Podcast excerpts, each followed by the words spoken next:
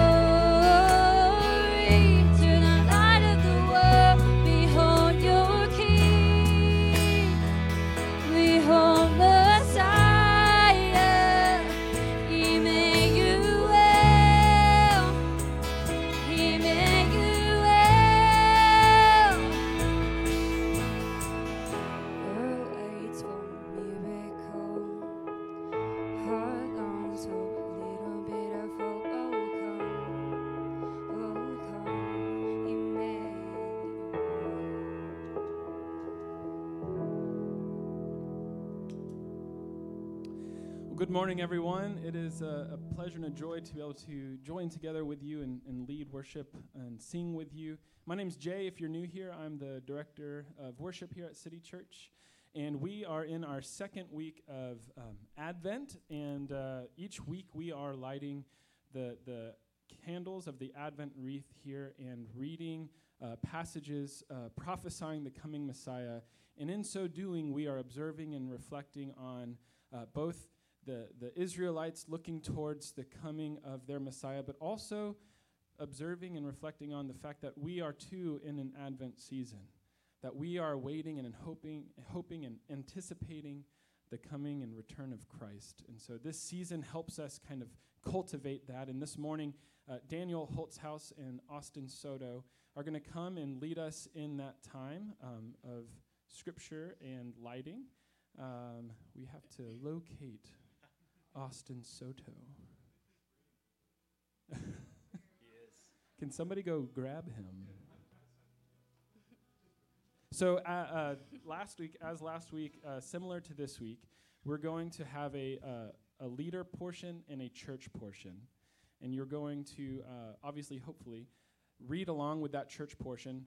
But in addition to that, um, we will read each, I didn't say this last week, but we are going to successively read each passage. So we will read last week's passage as well as this week's in anticipation and kind of build on that each and every week. Chipper, would you mind lighting the Advent wreath for us?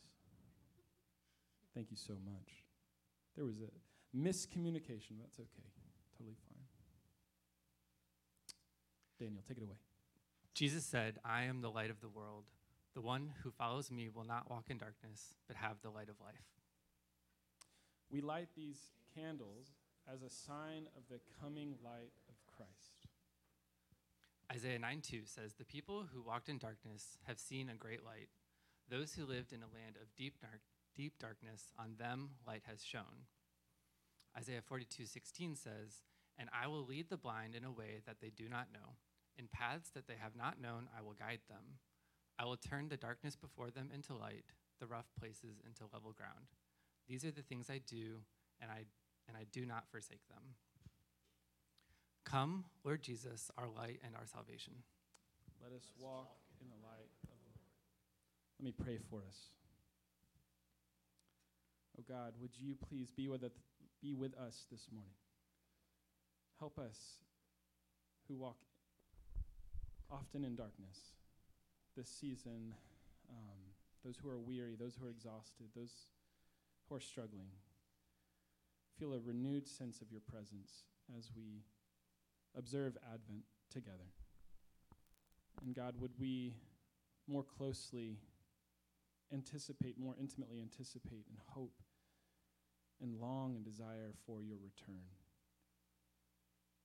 And God, would you, would you return quickly? May we worship you in the waiting. We pray all this in Christ's name. Amen. Would you stand with us? We're going to sing together. Sing, Hark the Herald Angels Sing.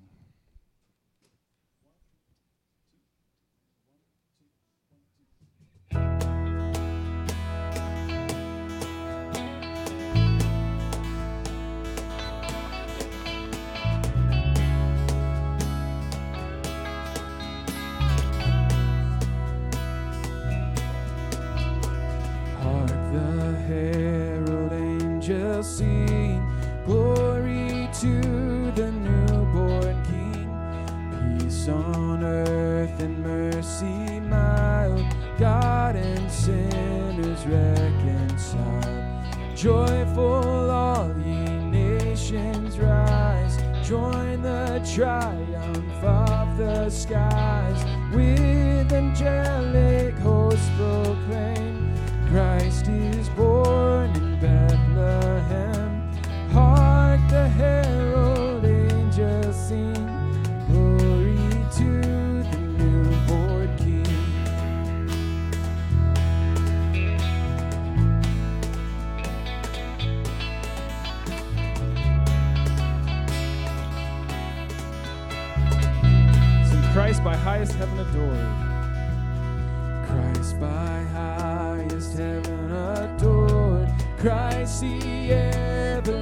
everlasting Lord.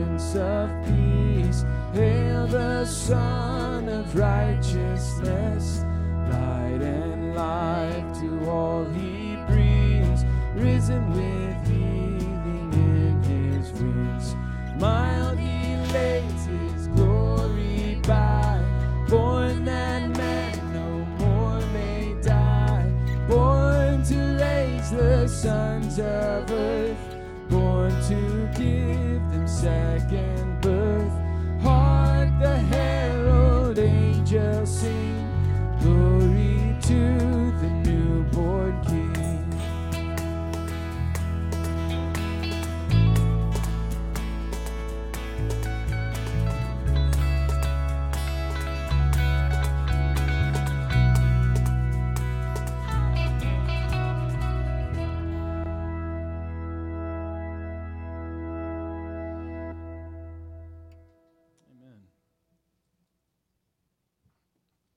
singing together.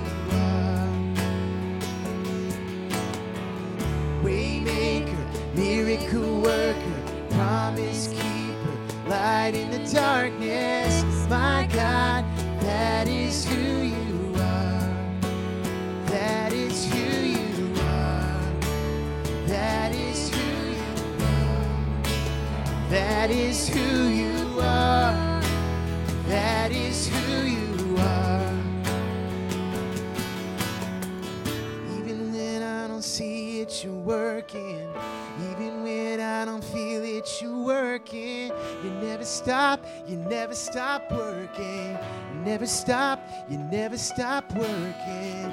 Even when I don't see it, you're working. Even when I don't feel it, you're working. You never stop, you never stop working. You never stop, you never stop working. Even when I don't see it, you're working. Even when I don't feel it, you're working. You never stop, you never stop working. You never stop never stop working.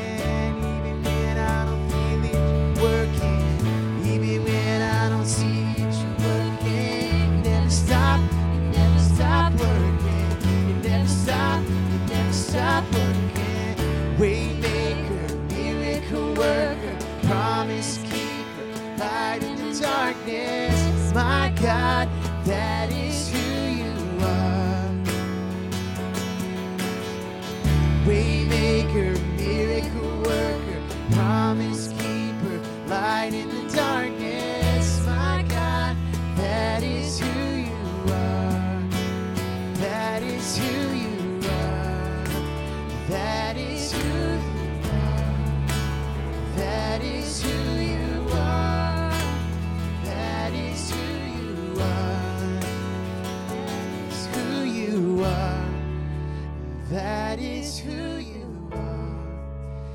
That is who you are.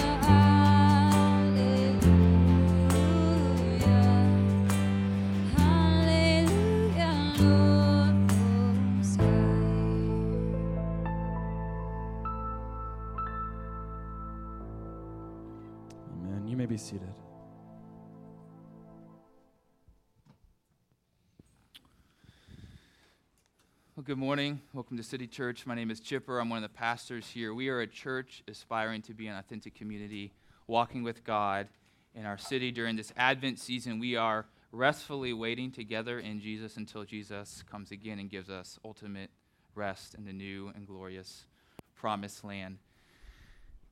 Guys, I have a gauntlet of great things to tell you about today.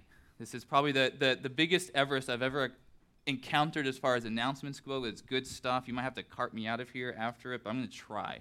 Um, so pray for me as we go here and be encouraged. Uh, number one, please be in touch with us, especially so we can be praying for you. We put this connection card in your bulletin, the, the bulletin you get in when you walk in each morning.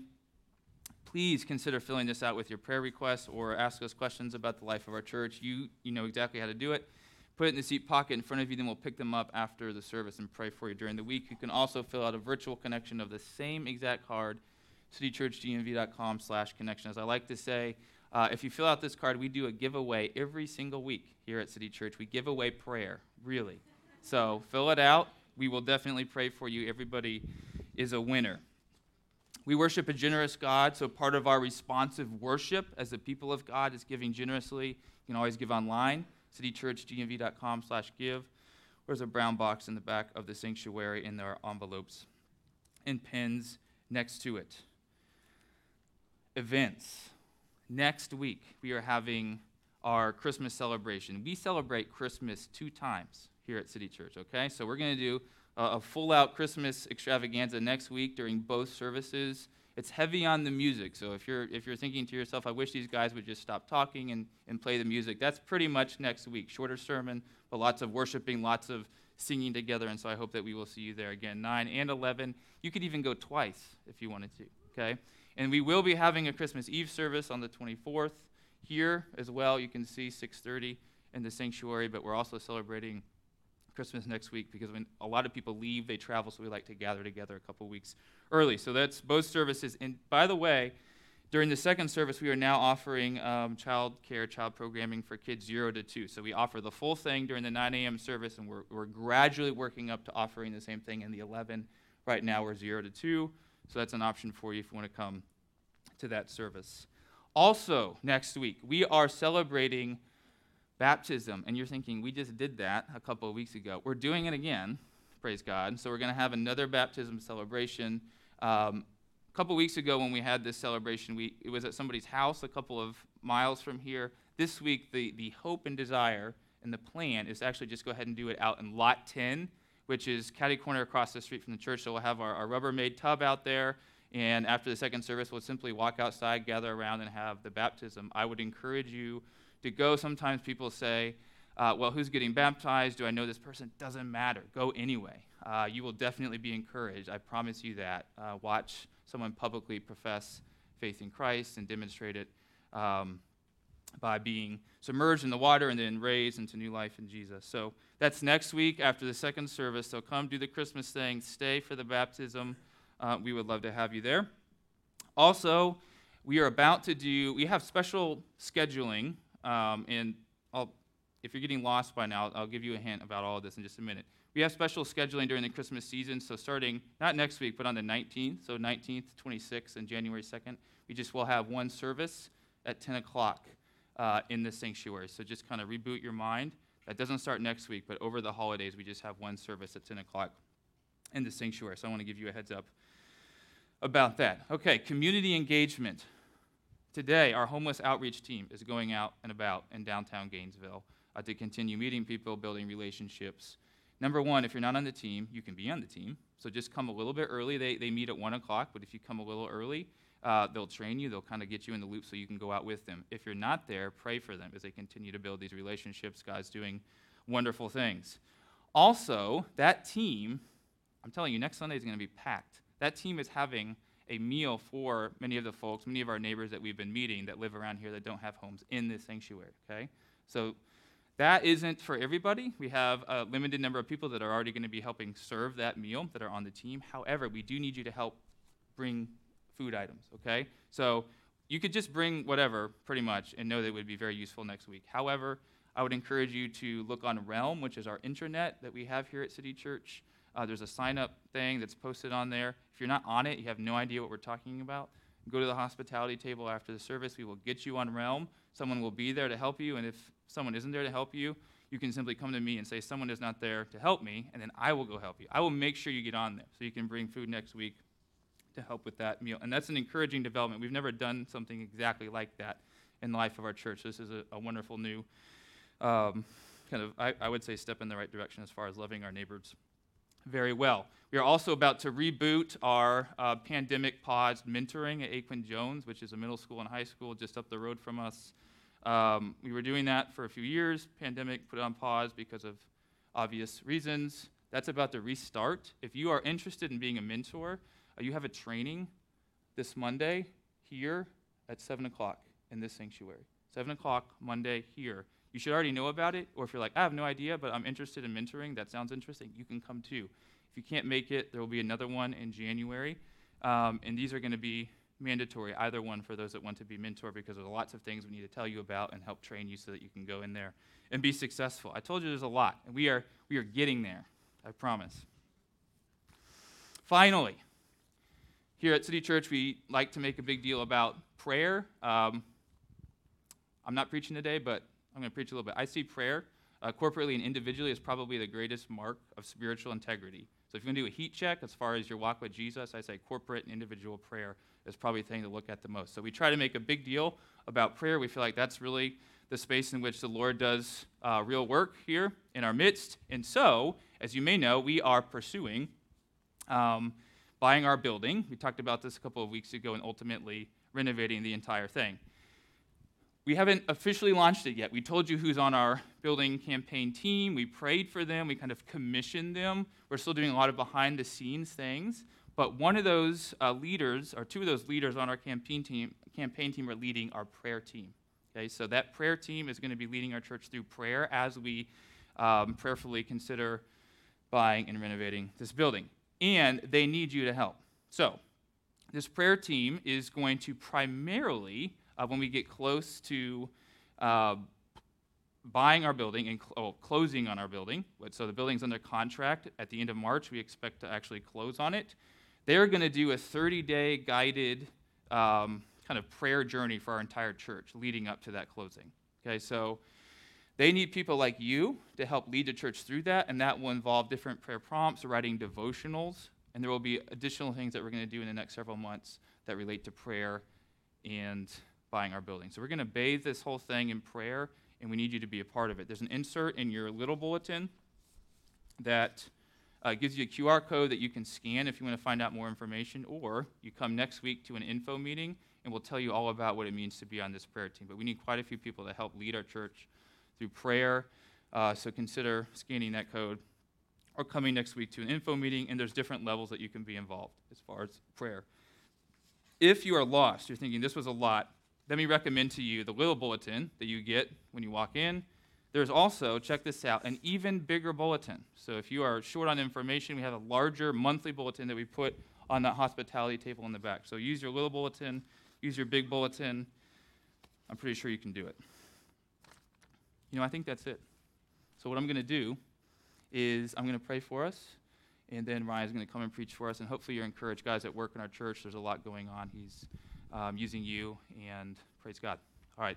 Lord, thank you for this space of time that you've granted to us, that we might, as we were talking about, restfully wait for you. I pray that you would use the preaching of your word this morning um, to actually change us, that you would use um, the very words of God, which you have given to us, you have passed down to us through generations and generations. Lord, would you use those to stir our affections for you?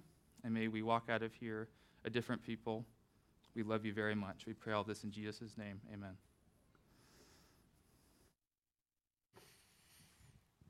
All right, thank you, Chipper. The quiz on all those announcements will be at the end. I used to love the professors who would, you know, quiz you on like the obscure details, so it won't be that bad. Um, hey, we're continuing. I'm Ryan, one of our pastors. We are continuing through our Advent series. This is week two of four, so it's great to get to worship with you and uh, open God's Word together. Uh, we are looking at Luke chapter 1 this morning. Luke chapter 1 and we will be reading 50 verse 57 through 80 so it's a good chunk of scripture but a wonderful passage a familiar passage for advent and uh, you can if you have your bibles encourage you to open up follow along with us or it'll also be up here on the screen you can follow along, follow along there as well so luke 1 starting in verse 57 now the time came for elizabeth to give birth and she bore a son. And her neighbors and relatives heard that the Lord had shown great mercy to her, and they rejoiced with her. On the eighth day, they came to circumcise the child, and they would have called him Zechariah after his father, but his mother answered, No, he shall be called John. And they said to her, None of your relatives is called by this name. And they made signs to his father, inquiring what he wanted him to be called. And he asked for a writing tablet and wrote, His name is John. And they all wondered, and immediately his mouth was opened and his tongue loosed, and he spoke, blessing God. And fear came on all their neighbors. And all these things were talked about through all the hill country of Judea. And all who heard him laid them up in their hearts, saying, What then will this child be?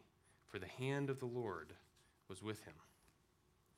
And his father Zechariah was filled with the Holy Spirit and prophesied, saying, Blessed be the Lord God of Israel, for he has visited and redeemed his people, and has raised up a horn of salvation for us in the house of his servant David, as he spoke by the mouth of his holy prophets from of old, that we should be saved from our enemies and from the hand of all who hate us, to show the mercy promised to our fathers, and to remember his holy covenant the oath that he swore to our father Abraham, to grant us that we, being delivered from the hand of our enemies, might serve him without fear, in holiness and righteousness before him all our days. And you, child, will be called the prophet of the Most High, for you will go before the Lord and prepare his ways, to give knowledge of salvation to his people in the forgiveness of their sins because of the tender mercy of our God, whereby the sunrise shall visit us from on high, to give light to those who sit in darkness and in the shadow of death, to guide our feet into the way of peace. And the child grew and became strong in spirit, and he was in the wilderness until the day of his public appearance in Israel. Let's pray together. Father, thank you that we can open your word during this time of Advent and remember this longing, this looking forward to Christ's coming. Thank you for all that you did to bring our Savior into this world and for all that you have done since then to proclaim the good news of Christ's birth, of his life, of his ministry, of his death, his resurrection, and ascension. Lord, I pray that this morning would you help us to see where we do not see right now? May the Holy Spirit speak with the same power this morning as he did through Zechariah 2,000 years ago. And pray that Jesus would be lifted high, that you would be glorified. We love you, Lord, and pray this all in Jesus' name. Amen. Well, we love stories of redemption, right? Uh, sports stories of underdogs coming from behind and winning, movies about the character who's overlooked and undervalued but you know overcomes adversity or accounts of people who, despite every odd being against them, receive mail from the post office on time. You know, these are really the like phoenix rising from the ashes kind of examples here.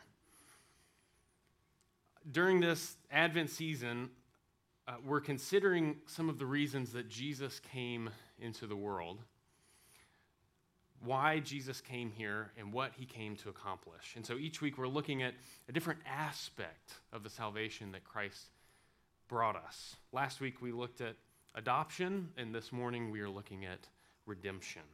And we see in this familiar text two crucial components about the story of redemption the need for redemption and the hope for redemption. The need for redemption and the hope for redemption. So we'll begin with the need component.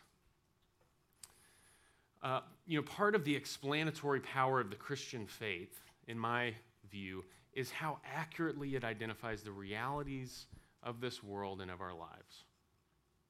And we see a couple of those realities on display in this opening chapter in the Gospel of Luke. The first one, just briefly, is the, the reality of pain in this world. The Gospel of Luke begins with the story of a family that is struggling with infertility. Zechariah and Elizabeth desired to have this child, but they hadn't been able to conceive. And this angel visits Zechariah while he is performing his priestly duties. And he tells Elizabeth, or he tells Zechariah that Elizabeth will bear a son that's to be named John. And not only that, the son was going to be like Elijah, turning the hearts of God's people back to righteousness and to justice and preparing the way for the Lord. Zechariah questioned how this could be, you know, kind of understandably given their history. And because of that, the angel said that he wasn't going to be able to speak until his son was born.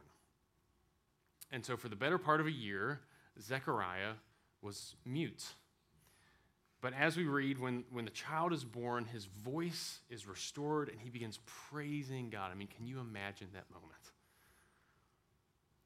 Whether it's in heartache, unfulfilled longing, grief, suffering, questions, doubts, or any other kind of pain, the scriptures consistently acknowledge the, the genuine struggles that we face in life but they also show a God who sees us in our struggles and who deeply cares for us. Who deeply cares for us. A, a, second reality that we see in this opening chapter and the focus of our time this morning is the desire and the need that we have for redemption. The Jewish people had been dominated and trod on by one foreign nation after another for centuries. Most recently, it was the Roman Empire, which had established this paranoid and murderous Herod as the ruler over their region. They regularly felt the sting of oppression and they longed to be set free. When John was born, Zechariah was filled with the Holy Spirit, and he spoke this prophetic word from God, which began like this Blessed be the Lord God of Israel, for he has visited and redeemed his people. He praised God not only for the gift of life, the miraculous gift of life, but for what this child represented the promise of redemption for his people. This was a redemption that would be brought by the coming of the Lord, as he talks about this horn of salvation that is from the house of the servant of David. This would be a redemption that would be a fulfillment of the prophets and the promises in the old covenant to Abraham and to David uh, proclamations that had come from the prophets of old. This would be a redemption that would include deliverance from their enemies. You notice twice he references this deliverance from the hand of their enemies. They longed to be delivered from their enemies. They couldn't wait for the Romans to be gone so that they could live in peace. If only these oppressors weren't there, they could serve God faithfully. They could do so much good. You know, they, they waited, they pined, they, they pleaded for God to set them free from this oppression. And now, finally, finally, the Lord was going to come and deliver them from their enemies. Surely, he was going to kick their tail from here to the Colosseum, right? Surely, This would be the time of political freedom and economic prosperity. Surely this is what God wants for them to be happy and prosperous, right? Surely. Have you ever heard something and you were so true, you knew what it meant, but come to find out you drew the wrong conclusion? Uh, one of, of my favorite examples of this embarrassing moment in my own life was when I was a youth, I don't know, like 14 or so, and I was on a, a retreat with my youth group, you know, and I was uh, kind of in my uh, sleepy stupor in the morning. We were out at breakfast somewhere, and we I'd gone to the buffet, and I came back uh, to the table to sit down, and I noticed that there was not a chair at uh, the table where I was going to sit, and so I just, you know, set my food down. I turn around. There's a chair here no one's sitting in, and I grab it and I just pull it over, and and I sit down, and I hear this thud behind me, and I turn around, and I see my mom laying on the ground. And I was like, what are you doing? Why are you down there? And she was just bewildered what just had what had just transpired. And then my youth pastor comes over and he said, "Ryan, I cannot believe I have never seen someone pull out the chair from their own mother." I had I wasn't paying attention and I just saw here's an empty chair, pull it out and my mom just happened to be sitting down right at the same moment as I pulled that out.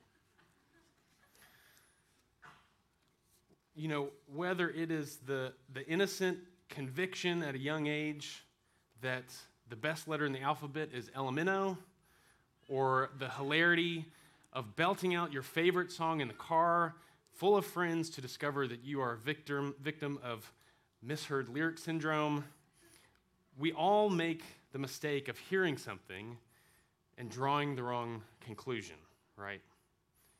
Well, the same thing happened with the Israelites. God had promised to preserve the Israelites through the line of David. The prophets foretold of a Messiah who would come to bring deliverance. And they thought that that must mean that the Messiah would be a ruler, he would be a, he would be a king. They thought that he was going to usher in a period of peace and of freedom. They thought that meant he would bring deliverance from their oppressors. And he would. And he did but not like they expected. How often do we fall prey to the same way of thinking? You know, what is your greatest constraint in life? What immediately comes to mind? You know, maybe it's it's your work, you feel like you have a job that isn't rewarding enough or challenging enough or doesn't pay enough or you don't have enough potential for growth. Or it's your time, you feel like you're just constantly coming and going, you're kind of passing yourself on the road uh, between appointments, you know? Maybe it's physical. You, you keep battling this ailment that won't improve. Or financial. You feel like you, you never have enough. You can't save enough. You can't get that thing that you want. Whatever, you know, whatever it is. Every day we, we feel the push and the pull of these constraints in our lives, and they're real. They're important things. They're not to be minimized by any means. But how often do we tend to think if I could just change this job, if I could just find the right person, or get this person to behave this way, or if I could just get feeling better, if I could just get a little more money, or if I could just get a vacation, if the Jaguars could just have a winning season, then finally, all would be, that was just for Chipper, finally, all would be right in life. Then I'll be happy, then I'll be content. How often do we think that what we need most in life is a change in our circumstances?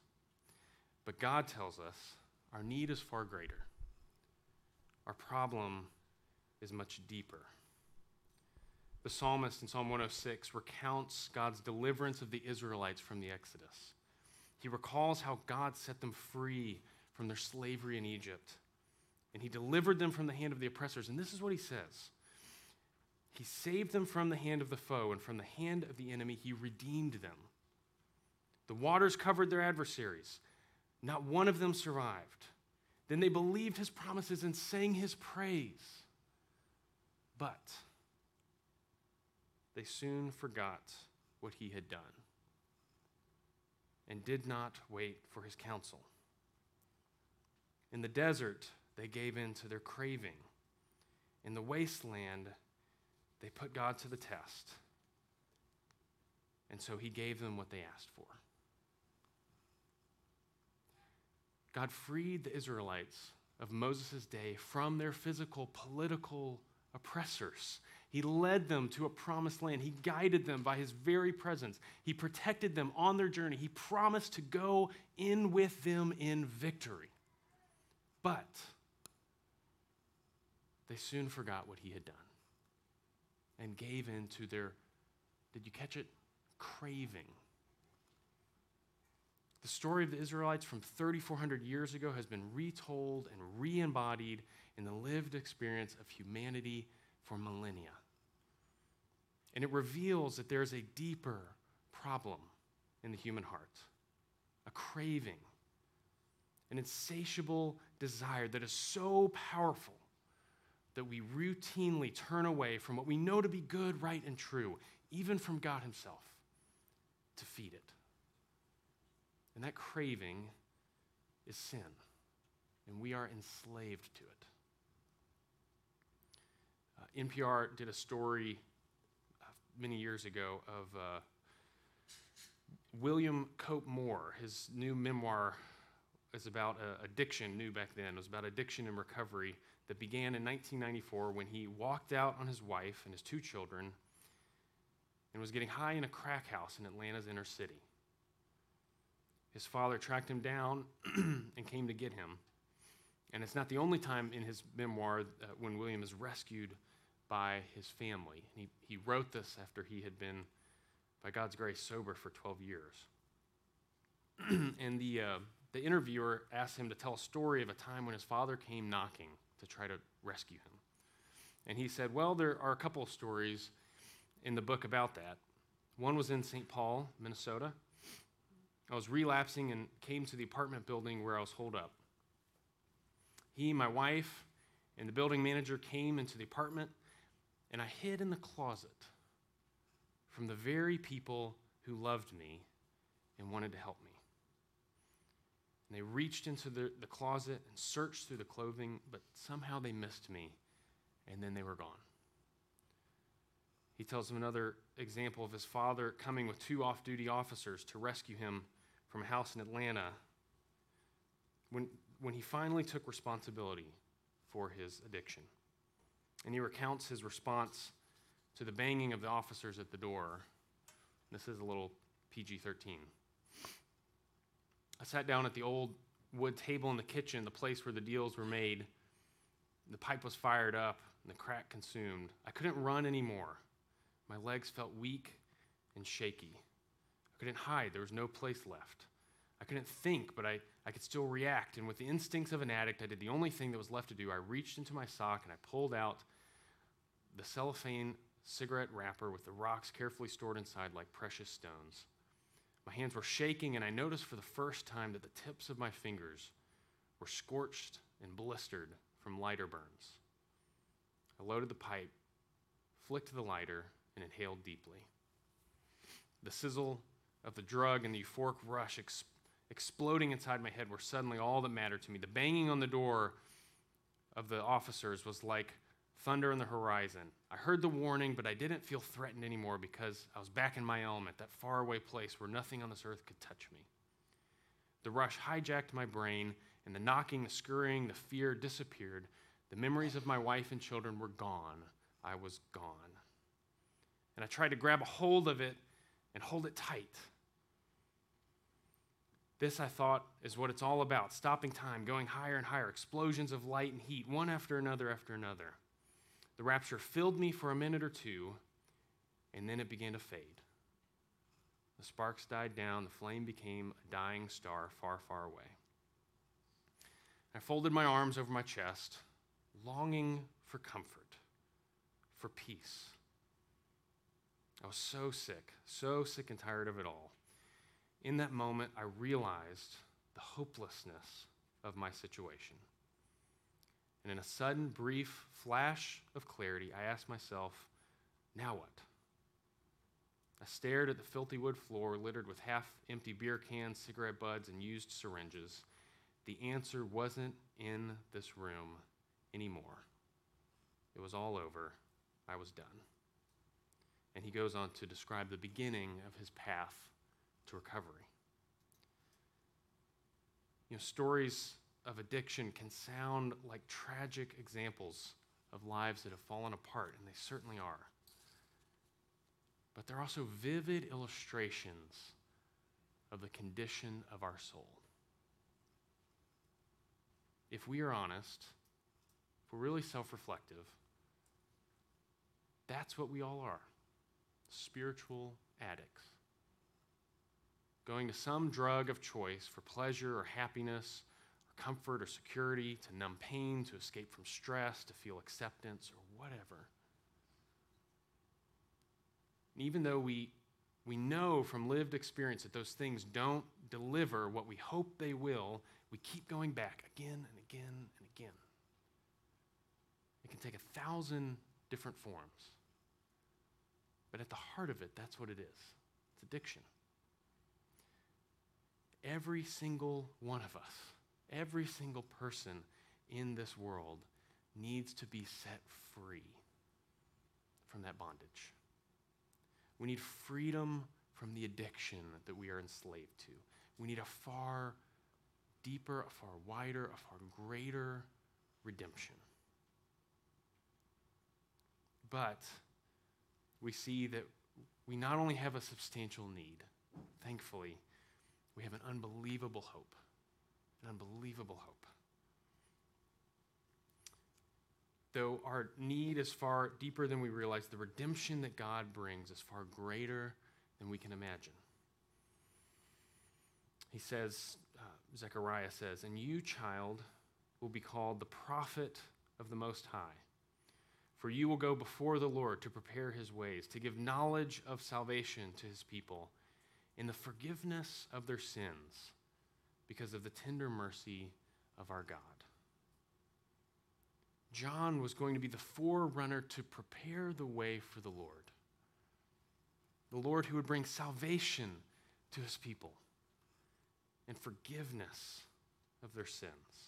With all the mess that we have made and that we are internally, God sees us and he knows us, and his desire is to forgive us. God offers us forgiveness through redemption. Leon Morris, a, a, New Testament scholar, describes the contextual significance of this word redemption here. It's important. He says, uh, lutron, the, the word here, is a word meaning payment for loosing or ransom price. It's important to realize, this is quoting Morris, it's important to realize that it is this idea of payment as the basis of release which is the reason for the existence of this whole word group. Other words were available to denote simple release. People could and often did go on using them. But when they chose to use lutron or its cognates, it was because they wanted a term which expressed in itself, not simply by inference from the context, the idea of release by payment inherent, that's in quote, inherent in this word for redemption is a price paid to be loosed, a payment made to be set free, a ransom. You know, it was near the end of his ministry, just before venturing to Jerusalem uh, for the final week of his life on earth. Jesus was approached by a couple of his disciples that had kind of an outlandish request let us sit at your right hand and your left hand in glory. And of course, this really irked all the other disciples, so they started kind of bickering about all of this. And so Jesus sat them down and explained what it looks like to follow him and how it's different from anything else in this world. And he told them this You know that those who are considered rulers of the Gentiles lord it over them, and their great ones exercise authority over them. But it shall not be so among you. Whoever would be great among you must be your servant, and whoever would be first among you must be slave of all. For even the Son of Man came not to be served, but to serve, and to give his life as a ransom for many. Here we have the fundamental truth of the Christian faith. God saw us in our spiritually broken, sin enslaved, rebellious, and selfish state. And He didn't curse us, He didn't forsake us, He didn't reject us. He pursued us. Like the dad banging on the door in search of his addict son, He looked for us and He called for us. But He didn't sim- simply seek us out, He provided the only curative treatment for our souls the Son of God took our affliction for us. The cost of every offense, every relapse, every willful suppression of the truth, he took upon himself. He accepted the sentence of our cosmic criminality. He received the mocking of his creation for the mockery of our transgression. He took the blows of executioners for the hits of our sin. He bore the wrath of God for the sins of mankind. And he gave his life as a ransom for us. You know, at Advent, we remember the longing for a Redeemer. And we get to celebrate this precious truth that Jesus came to pay the price to set us free. Jesus was bound so that we could be loosed. Jesus was captured so that we could be released. Jesus died so that we might live. He came to pay the price to set you free. In Hudson Taylor's biography, uh, we get the story of his conversion. You know, Hudson Taylor's the, the 19th century missionary to China raised in a Christian home, but you know, before his missionary days, kind of late in his adolescence, he had this period of questioning the faith that his parents raised him up in. And so this led to conflicts with his father and great heartache on the part of his mother and his sister who'd committed to pray for him regularly. And so his biographer writes this story. A month after Hudson's 17th birthday, in June 1849, he was enjoying an afternoon off work. He wandered into the parlor, looked through the massive bookcase to find something to pass the time, and picked up a gospel tract. There'll be a story at the beginning, he thought, with a moral at the end. I'll read the story and skip the sermon. It's reassuring as a pastor. He didn't know that 50 miles away, his mother, who was visiting his, or her sister, also found herself that afternoon with several hours to spare. After lunch, she went to her room, locked the door, and made up her mind not only to pray for Hudson's conversion, but to stay in the room until she felt sure her prayers were answered.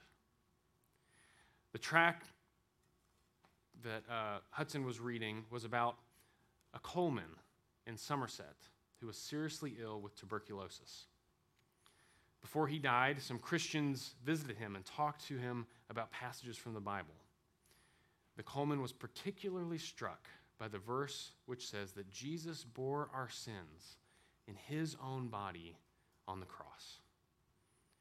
When the visiting Christians spoke of Jesus' cry from the cross, it is finished, the Coleman understood its meaning and became a Christian. As Hudson reflected on the tract, he became intensely aware of his own sin and the danger of doing nothing about it. He was also intrigued by the words, It is finished. What is finished? From sermons that he had heard but not fully grasped, and from his own knowledge of the Bible, he soon answered his own question a full and perfect atonement and satisfaction for sin. The debt was paid by the substitute. Christ died for my sins. And then it seemed to him, as he put it, that light was flashed into his soul by the Holy Spirit, that there was nothing in the world to be done but to fall down on one's knees and accepting this Savior and his salvation, to praise him forevermore. And so Hudson Taylor knelt on the floor of a warehouse and became a Christian. And in her room in another city, Hudson's mother felt she need pray no longer. Instead, she began to praise God for the firm conviction that she was sure came by the Holy Spirit that Hudson had been converted.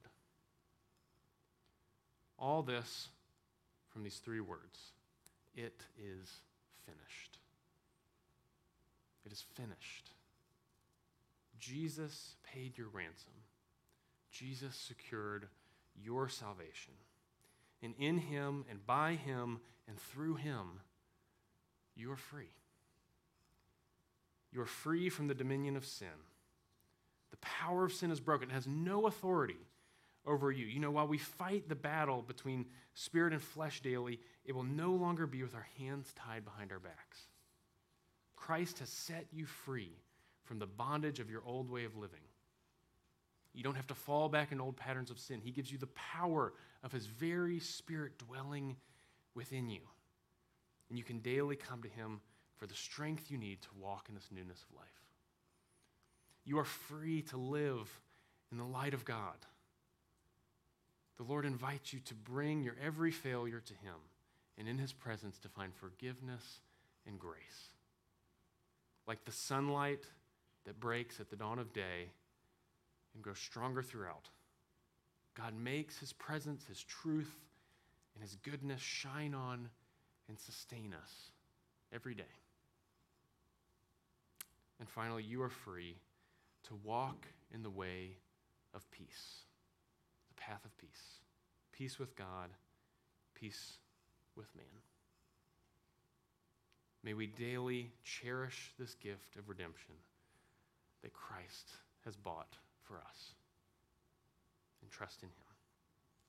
Amen. Each week we uh, remember this gift, this, this cost of our salvation in Christ going to the cross. We remember that through the Lord's Supper, the meal that Jesus shared with his disciples, and the gift that he gave us as a way of remembering that regularly. On the night that Jesus was betrayed, he had a meal with his disciples, and during the meal, he took the bread and he broke it, and he said, This is my body that is broken for you. Whenever you eat this, do this in remembrance of me. The Apostle Paul, or later in the meal, excuse me, later in the meal, Jesus took the cup and pouring it, he said, This cup is the new covenant in my blood. As often as you drink this, do this in remembrance of me. The Apostle Paul says that whenever we eat this bread and we drink this cup, that we proclaim the Lord's death until he comes. We remember his body broken, his blood shed for us, for our redemption, for our freedom, his life given for us to go free. A few words of instruction. We'll have um, a moment of silence just to reflect, to pray, to consider what we've talked about this morning.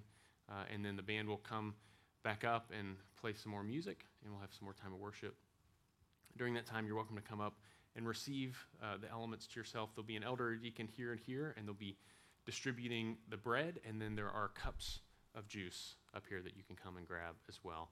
I believe there are still prepackaged communion kits um, on the welcome table there. If you're more comfortable with that, you can uh, use that.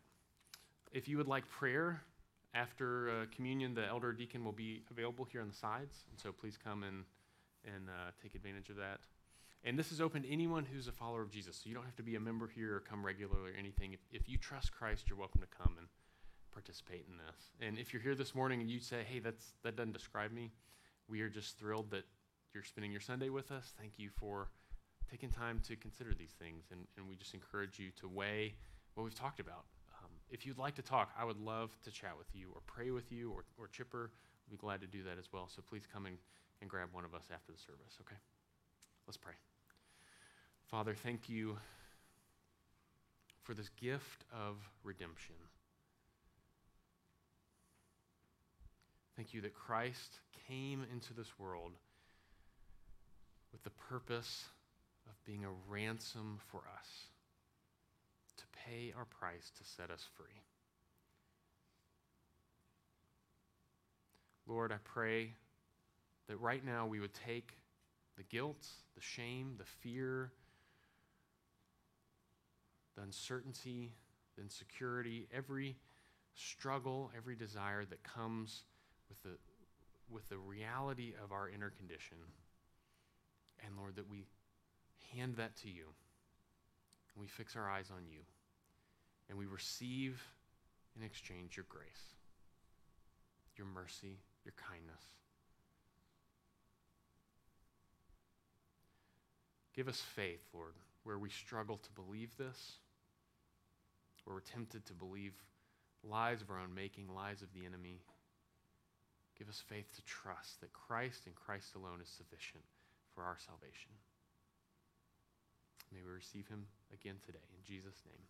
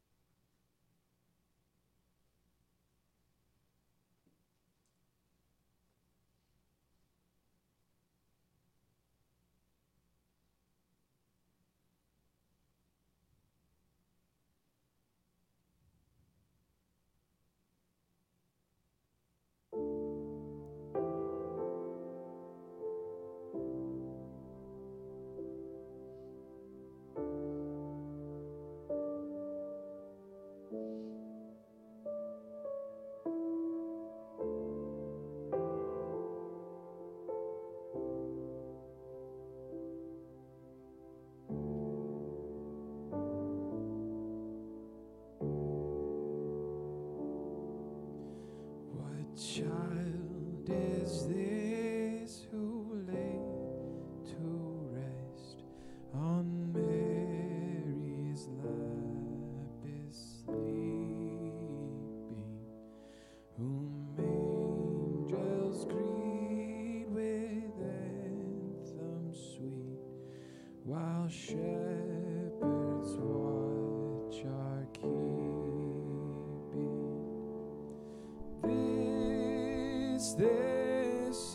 is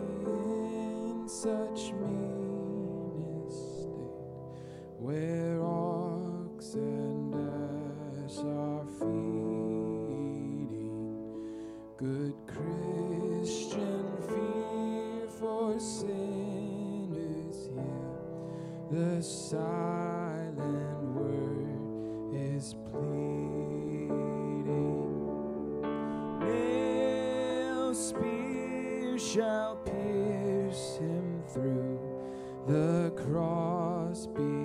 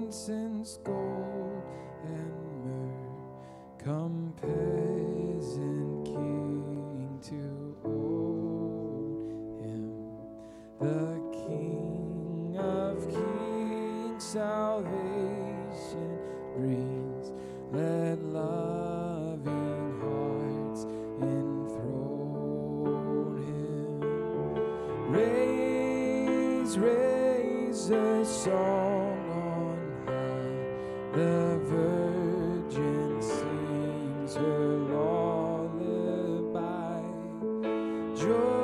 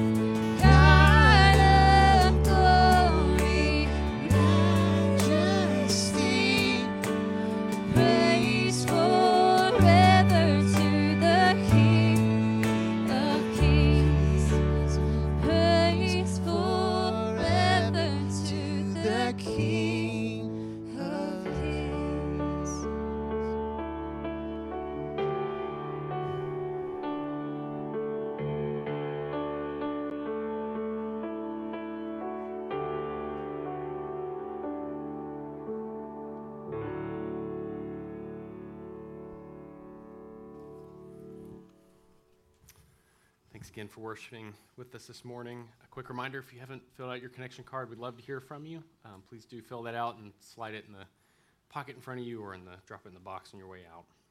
Our benediction comes from Titus chapter 2. For the grace of God has appeared, bringing salvation for all people, training us to renounce ungodliness and worldly passions and to live self controlled, upright, and godly lives in the present age, waiting for our blessed hope, the appearing of the glory of our great God and Savior, Jesus Christ, who gave himself for us to redeem us from all lawlessness and to purify for himself a people for his very own possession who are zealous to do good works. Amen. Let's sing the doxology.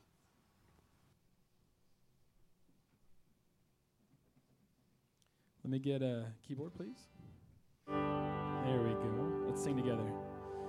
Praise God from whom all blessings flow. Praise Him, all creatures here below. Praise Him above, ye heavenly hosts. Praise Father, Son, and Holy Ghost. Amen.